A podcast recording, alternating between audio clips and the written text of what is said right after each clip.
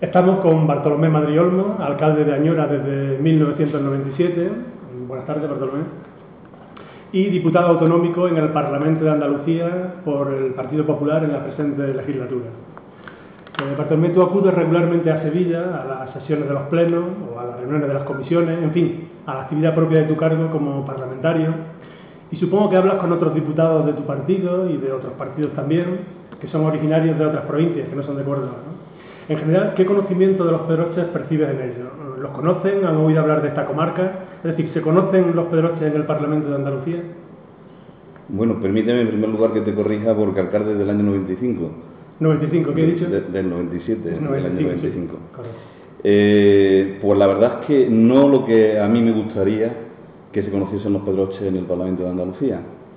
Creo que tenemos una comarca pues que tiene valores suficientes para que sea mucho más conocida en Andalucía y, creo que no es así, ¿no? Hay muchos diputados que, que no tienen conocimiento de dónde se encuentran los pedroches y ya concretamente si comienza a hablar de pueblo a pueblo pues es más difícil todavía. Quizás algunos por algunos tópicos son más conocidos, pero en general mm, el grado de conocimiento no es el que, el que debería ser. Ahí estamos trabajando y llevando a cabo proposiciones y haciendo preguntas respecto a temas que importan al desarrollo de, nuestra comarca y creo que en, esta legislatura al menos un granito de arena sí que vamos a poner para que ese conocimiento sea mayor en el Parlamento de Andalucía. Por seguir con tu faceta como parlamentario, mm, recientemente se ha aprobado en el Parlamento de Andalucía la ley de la dehesa, con la que tú has sido realmente muy crítico. Mm, mm, ¿Es verdad que esta ley es tan mala? Vamos a ver, yo he sido muy crítico con esta ley porque la he vivido desde el principio, porque llevo eh, yo y mis compañeros de la Comisión de Agricultura la llevamos reivindicando durante toda la legislatura, porque entendemos que es una ley necesaria y muy importante para Andalucía.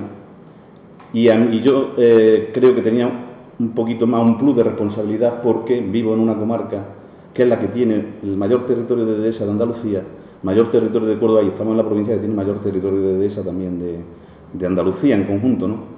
Por lo tanto, nos afecta mucho y es una punta de lanza para el desarrollo de nuestros pueblos sin lugar a dudas.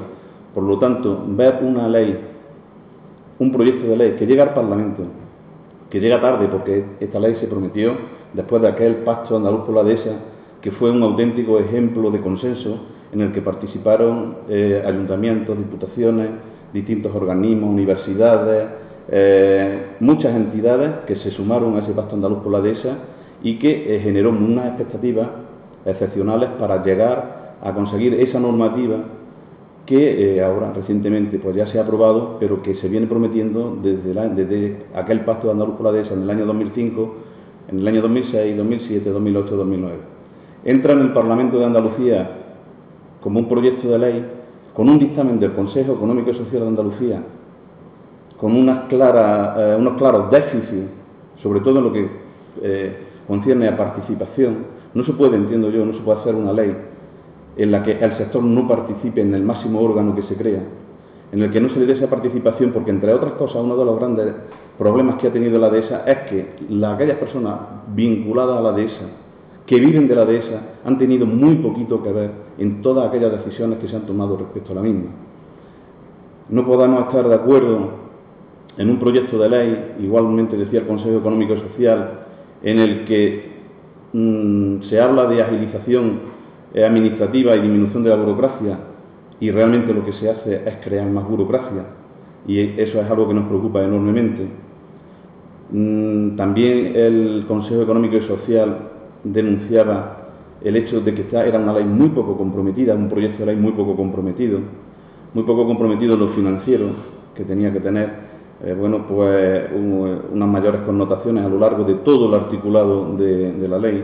En definitiva, una serie de circunstancias que creemos que son claves e importantes para hacer una ley eficaz para resolver los graves problemas que tienen los titulares de la dehesa y el propio ecosistema.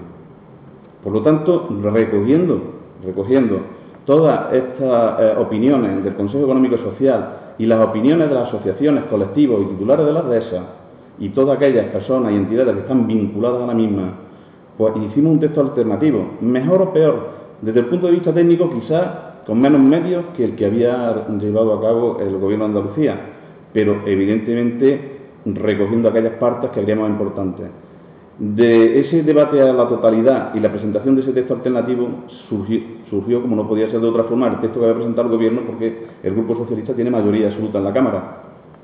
Y nosotros seguimos trabajando porque nuestro compromiso era seguir trabajando y aportando. Y presentamos 68 enmiendas a ese texto, a un articulado de 24 artículos, a un texto de 24 artículos.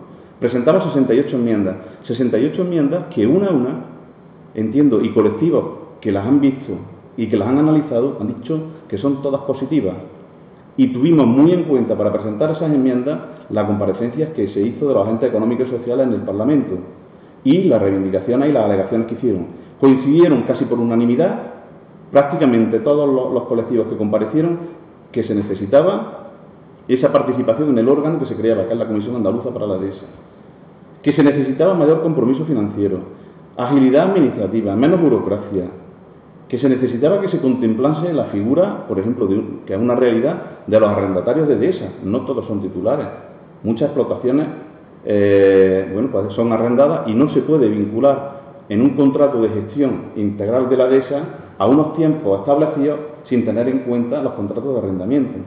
Entonces, es una serie de incoherencias, de indefiniciones y de situaciones que en nada benefician a la, y creemos que en nada van a beneficiar al desarrollo normativo de esta, de esta, de esta ley.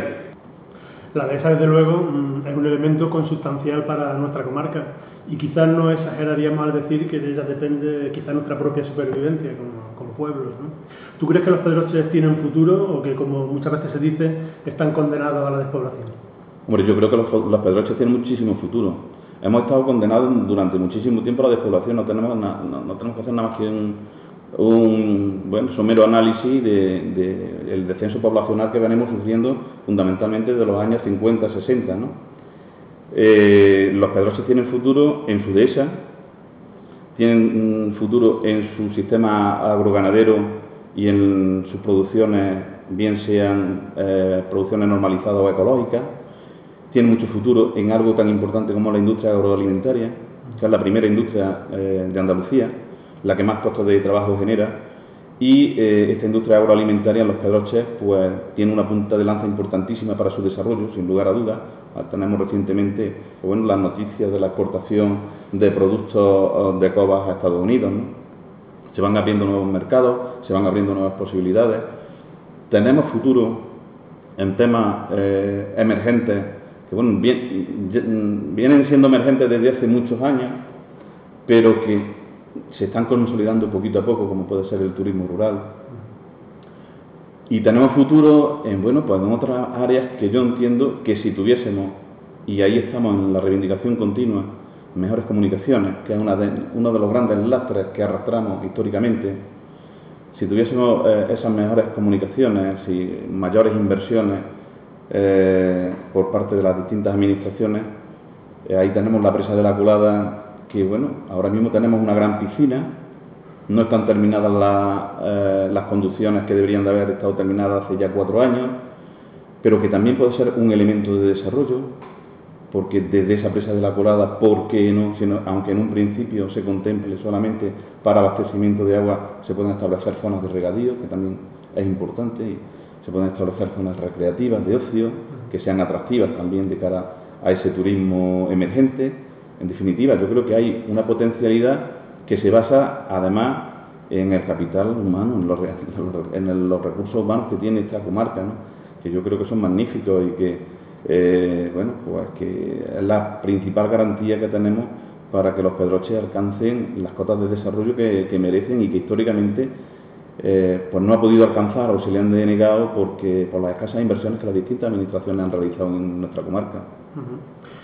En alguna reunión de alcaldes de la mancomunidad te he escuchado decir o he leído que decía, haciendo un raro por infrecuente examen de conciencia, que en la mayoría de las ocasiones los alcaldes miran cada uno para su propio pueblo y no se tiene en realidad una visión de, comarca. ¿no? ¿Crees que esto es así? ¿Hacen algo las administraciones para fomentar entre los ciudadanos la necesaria conciencia de comarca?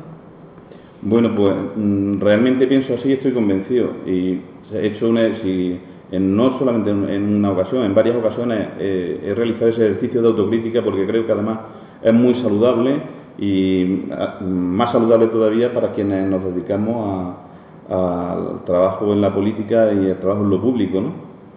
Eh, mm, somos excesivamente localistas, pecamos de, ese localismo mm, que en algunas ocasiones yo me atrevería a decir que es hasta perverso, me atrevería a decirlo, porque eh, está en contra de un desarrollo de una comarca, de una zona, de un territorio que eh, necesita de una visión integral de todo, de todo, ¿eh? de todas aquellas personas que se dedican a la actividad política, a la actividad pública y que tienen una responsabilidad para alcanzar esas metas de desarrollo que necesita ese territorio, porque individualmente es imposible conseguirla. Todo aquello que sea bueno para Pozo Blanco será bueno para Ñora y lo que sea bueno para Ñora será bueno para Doctora y será bueno para Belarcaza. Si no tenemos ese concepto y no somos capaces de articular políticas comarcales que vayan en esa línea, evidentemente estamos fracasando. Esa situación es la que se viene produciendo y la que yo llevo denunciando muchos años en la mancomunidad de los Pedroches. La mancomunidad de los Pedroches no estuvo en su origen, pero creo que su origen no debió ser lo que ha sido su evolución. Creo que su origen estaba en conseguir llevar a cabo proyectos de tipo comarcal que no se podían hacer de forma individual, pueblo a pueblo. Llegar a una economía de escala, como por ejemplo se hace en el tema de caminos. Un municipio solo no puede tener un parque de maquinaria para arreglar los caminos, pero entre 10 municipios sí se puede tener ese parque de maquinaria y año a año se van mejorando los caminos de esos 10 municipios. Es una economía de escala y es un servicio que se presta en el que se ayudan los 10 municipios.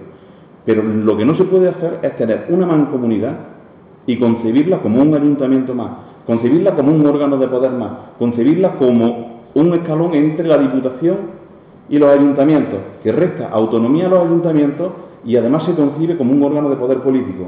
No es normal, ¿eh? ni bueno, ni eh, favorece en absoluto a una comarca el hecho de que una, en una mancomunidad se hable de grupos políticos, no señor.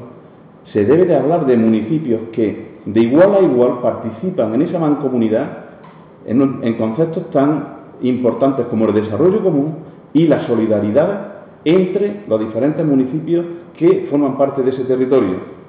Porque es evidente que si hay municipios grandes que tienen un mayor nivel de desarrollo, esos municipios deben de ser solidarios con los que tienen menor nivel de desarrollo, tienen más despoblamiento, tienen más, menos posibilidades por su ubicación, por su situación geográfica, por, sus, bueno, pues, por sus posibilidades históricas, por todo aquello que les ha llevado a estar en la situación en la que hoy se encuentran. ¿no? Por lo tanto, ese concepto de solidaridad, de compromiso, ese concepto de desarrollo común es lo que debe de primar en una mancomunidad y no debe de primar en ningún momento el que exista un grupo político mayoritario que dice se hace lo que nosotros pensamos ¿eh? independientemente de que aquí existan otras posiciones, existan otros pensamientos, sino simplemente porque tenemos una mayoría. ¿A qué nos ha abocado esto? A un fracaso rotundo y absoluto de lo que es la mancomunidad de los pedroches hoy día.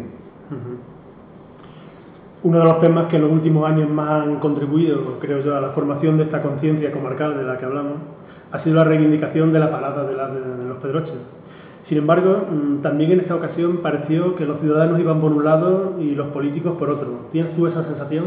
Es decir, ¿estuvo la clase política comarcal a la altura de las circunstancias?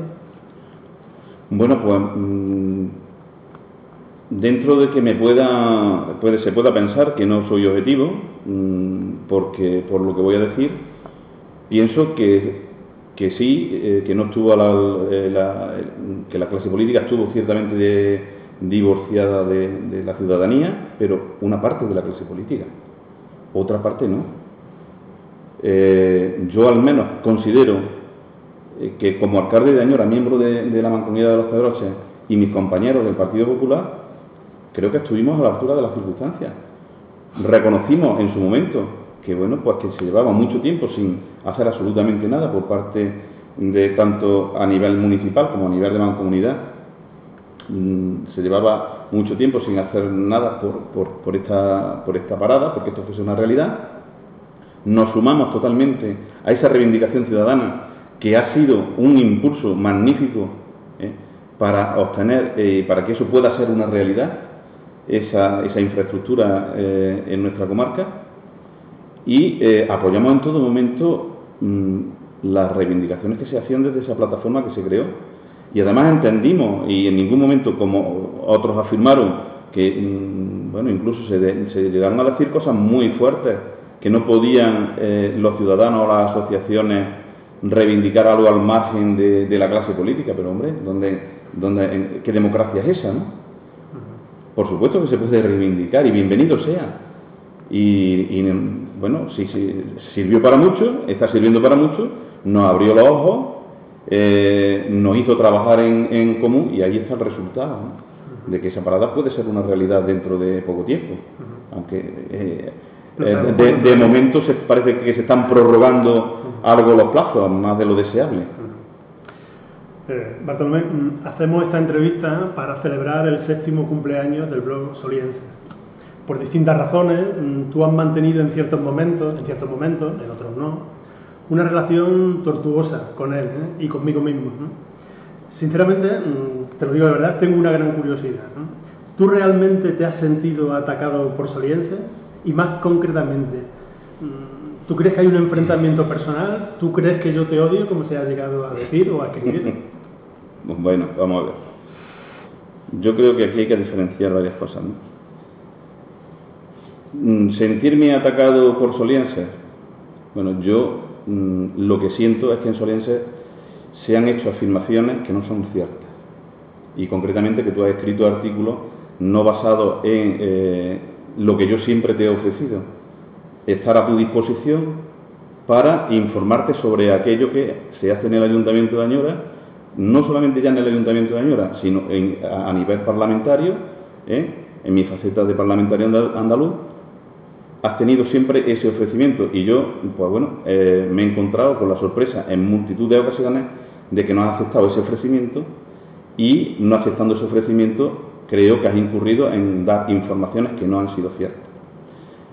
Si eh, por sentirme atacado se puede entender el que se diga, o como tú has afirmado en algún artículo, que las mujeres cruceras sienten miedo y no dicen la verdad ante el alcalde y luego dicen otras cosas a espaldas del alcalde. Yo creo que en este pueblo, desde el año 95, si en algo se ha ganado, ha sido en libertad, en pluralidad y en no tenerle miedo absolutamente a nadie. Porque desde el ayuntamiento lo que se ha fomentado ha sido todo lo contrario. Todo lo contrario el que aquí hay un alcalde que no, ni pone números para recibir a gente, que siempre que está en su despacho o en la calle atiende a todas las personas y que nadie tiene eh, motivos para afirmar que se le pueda tener miedo al alcalde de Añora. Por lo tanto, eso, si mm, eso es atacarme, yo creo que sí me, puedo considerar atacado en ese, en ese sentido. Eh, si ese comentario sobre el miedo al alcalde se debe a que el alcalde de Añora ha denunciado en una ocasión al secretario general del Partido Socialista de, Añora y es alcalde de Añora dándome la justicia a la razón porque me acusaba de algo totalmente falso, de lo que no tenía absolutamente ninguna prueba, eh, si eso es tenerle miedo al alcalde, puede ser que eh, alguien tenga miedo al alcalde en ese sentido. Y deberá de seguir teniéndolo, porque aquella persona que difame y que diga algo falso simplemente por hacer daño, yo mm, intentaré siempre defenderme porque lo que quiero que prevalezca es la verdad ¿eh? y eh, sobre eh, opiniones interesadas o sobre opiniones que solamente buscan el rédito electoral o que buscan el descrédito personal. Contra eso estaré siempre. Y igualmente estaré siempre a favor de ofrecer toda la información desde este ayuntamiento, toda la información que yo pueda dar sobre cualquier tema a nivel municipal, a nivel comarcal, a nivel parlamentario, toda la información que pueda y ahora cualquier crítica que se, desee, se, quiera realizar, eh, tú y cualquier otra persona está en su pleno derecho de llevarla a cabo, pero siempre bajo unos parámetros muy claros de respeto, de respeto eh, y de bueno, pues de hacer referencia a cosas que son ciertas, no de tergiversar las cosas, no sé bajo qué intereses o, no sé qué es lo que se, quiere perseguir.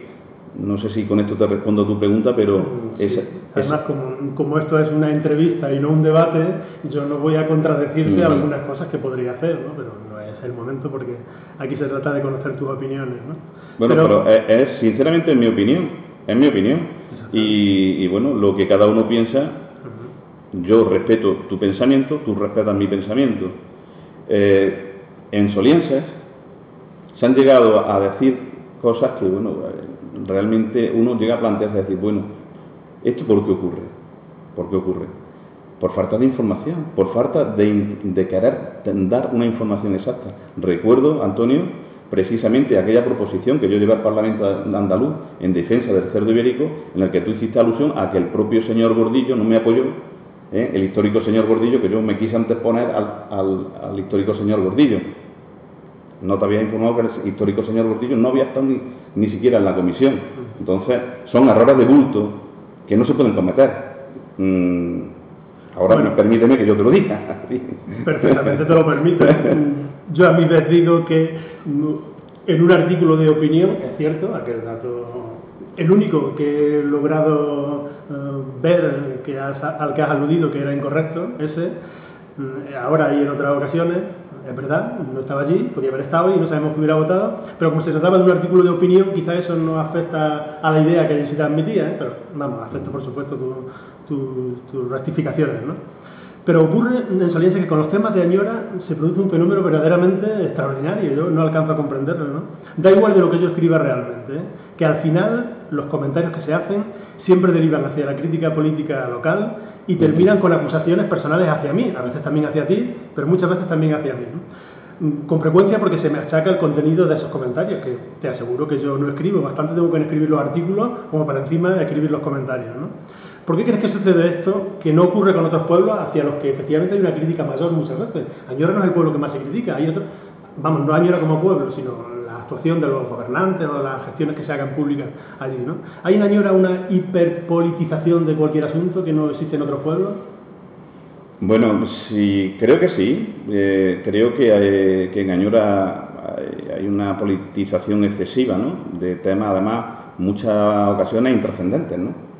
o que tienen escasa importancia. Y bueno, a partir de ahí se deriva ya una crítica, que es una bola que, que, va rodando, que va rodando y se va haciendo cada vez más grande.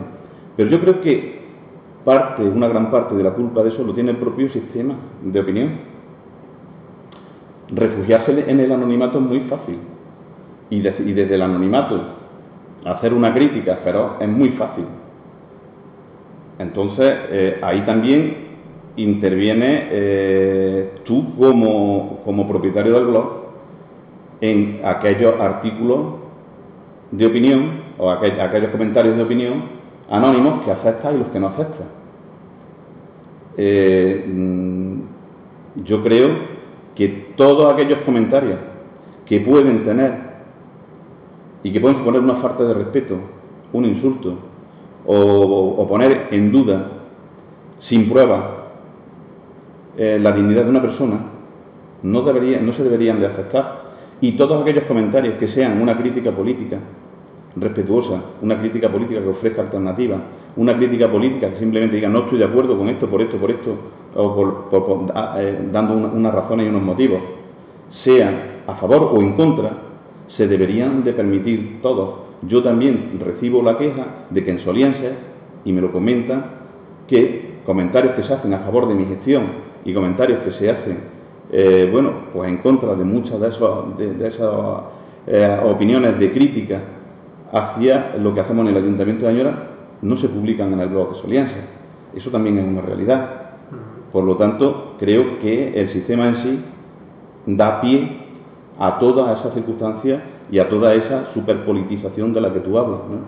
A mí me gustaría que esto no ocurriese, evidentemente, aunque considero y tengo muy claro que todos, todos los foros de opinión siempre serán positivos, porque todo aquello que nos ayude, en lo que hablamos antes respecto a la parada del AVE, todo aquello que nos ayude a hacer una propia autocrítica, a pensar aquello que estamos haciendo, eh, aunque existan comentarios que no se les pueda sacar absolutamente ningún provecho, a otros muchos sí que les, se les saca mucho provecho, pues pensando que aquellas actuaciones que ha llevado a cabo, pues lo mejor uno se ha equivocado y no te has dado cuenta. ¿eh? y todas las aportaciones que se puedan realizar, pues bienvenidas sean. Yo te aseguro que el tema de los comentarios es con mucha diferencia el más difícil de, llevar en un blog o en un foro, porque resulta muy difícil, tú lo ves muy claro. Los que insulten se borran y los que aporten propuestas se dejan. Y entonces, claro, ahí no hay ninguna, dificultad. Ahora, entre ambos hay una, una masa muy grande en el que no sabe exactamente dónde cortar. Porque la gracia, digamos, el sentido de un blog o de un foro está en la opinión. Si quitas la opinión ya no tiene sentido, claro. Entonces, mm, es muy difícil, mm, muy difícil calibrar con precisión cuándo hay realmente una intromisión o cuando solamente hay crítica política que no gusta al que la recibe, lógicamente porque a nadie le gusta que lo critiquen. ¿no? Entonces ese tema, por supuesto, es complicadísimo, no solamente en blogs, sino incluso en diarios de tirada nacional, eh, en los que se está debatiendo también este asunto, ¿no? si, el tema de los comentarios anónimos, fundamentalmente, hay que regularlo de otra manera o no. Pero para terminar este asunto de, tu relación y la mía con, el blog soliense, me gustaría hacerte una última pregunta sobre este tema y, que me contestaras casi con un sí o un no, aunque después argumentes lo que te parezca, ¿no? pero que quede clara la respuesta. ¿Tú crees que en Soliense se habla mal de Añora? Tal y como haces la pregunta, no, no. En Soliense no se habla mal de Añora. En Soliense, ahora sí te, lo, argumento, en Soliense lo que creo que no se le, en algunas ocasiones, en algunas ocasiones, evidentemente, eh, flaco favor se le hace a Añora cuando se hace eh, algún tipo de comentario, se escribe algún tipo de artículo por tu parte, en el que la información que se ofrece es lo que te he dicho anteriormente, no está contrastada. Creo que es tu deber contrastar esa información sinceramente, pero no solamente ya como propietario del Blog Soliense, sino como cronista oficial de Añora. Y esa, el, contrastar esa información lo tienes muy fácil porque desde este ayuntamiento siempre se te ha ofrecido esa posibilidad. Y yo he hablado contigo en multitud de, de ocasiones al respecto. Contrastar la opinión. Ahora, una vez que hayas contrastado la opinión y saber qué es lo que se piensa del ayuntamiento de Añora, qué es lo que se ha realizado, qué trámites se han llevado a cabo, como en alguna ocasión te he explicado sobre temas diversos, pues eh, si eso se hace, el comentario, la crítica que se ejerza, yo no tengo absolutamente ningún problema con que se realice una, eh, una crítica a cualquier acción que, el Ayuntamiento de Añora eh, esté emprendiendo, bien sea a nivel de actividades, a nivel de iniciativa, a nivel de, de construcción de infraestructura, si eh, tú como Antonio Merino no estás de acuerdo con la infraestructura deportiva que se han creado en el Ayuntamiento de Añora porque considera que es más importante haber hecho otro tipo de infraestructura, estás en todo tu derecho de hacerlo, totalmente. Ahora, tú entiendo que criticar una situación de dejación, por ejemplo, de funciones del Ayuntamiento de Añora respecto a un camino sin saber que el Ayuntamiento de Añora tiene abierto un expediente y está realizando una serie de acciones para lo que es, la recuperación de ese camino, pues creo que es una falta eh, importante por tu parte eh, que creo que es muy fácil de solucionar.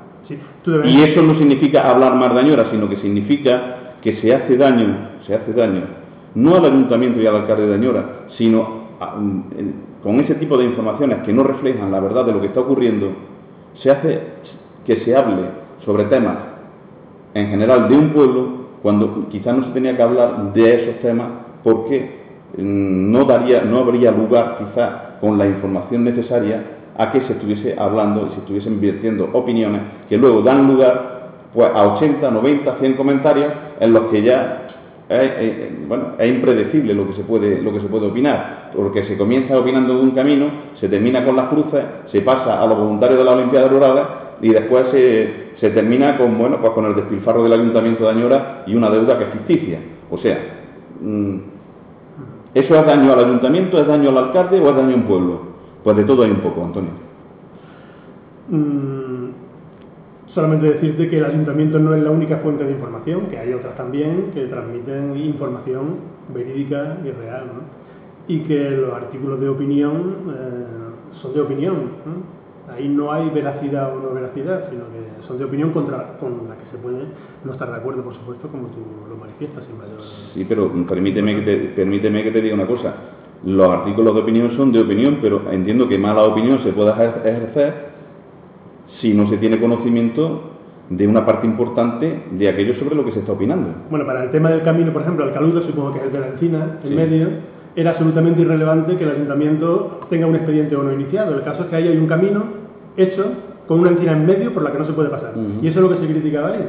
Lo demás es irrelevante. El hecho es la circunstancia en la que existe, ¿no? que ahí hay un camino con una encina en medio. Y ya está. Y sí, eh, pero permíteme que te diga que se, se, criticaba la dejación de funciones del ayuntamiento.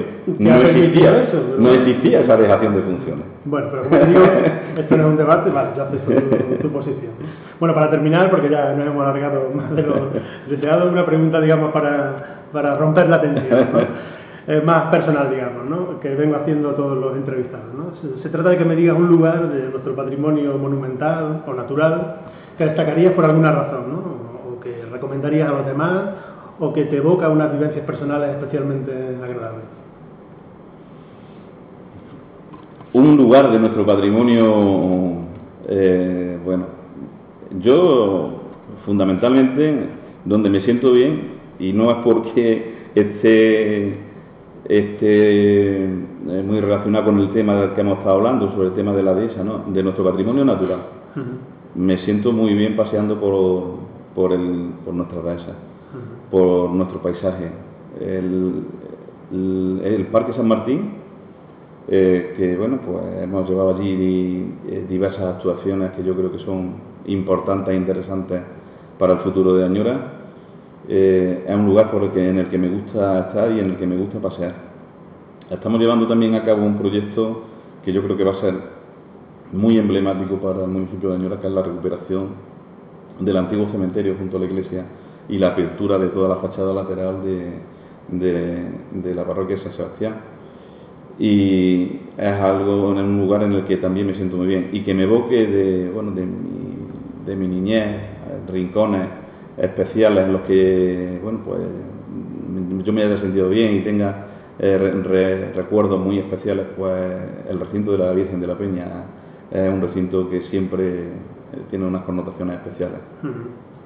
Pues nada, Bartolomé, yo quiero agradecerte esta oportunidad que me has ofrecido, que has ofrecido también a los lectores de, de Soliense, de mantener esta entrevista para celebrar este séptimo cumpleaños.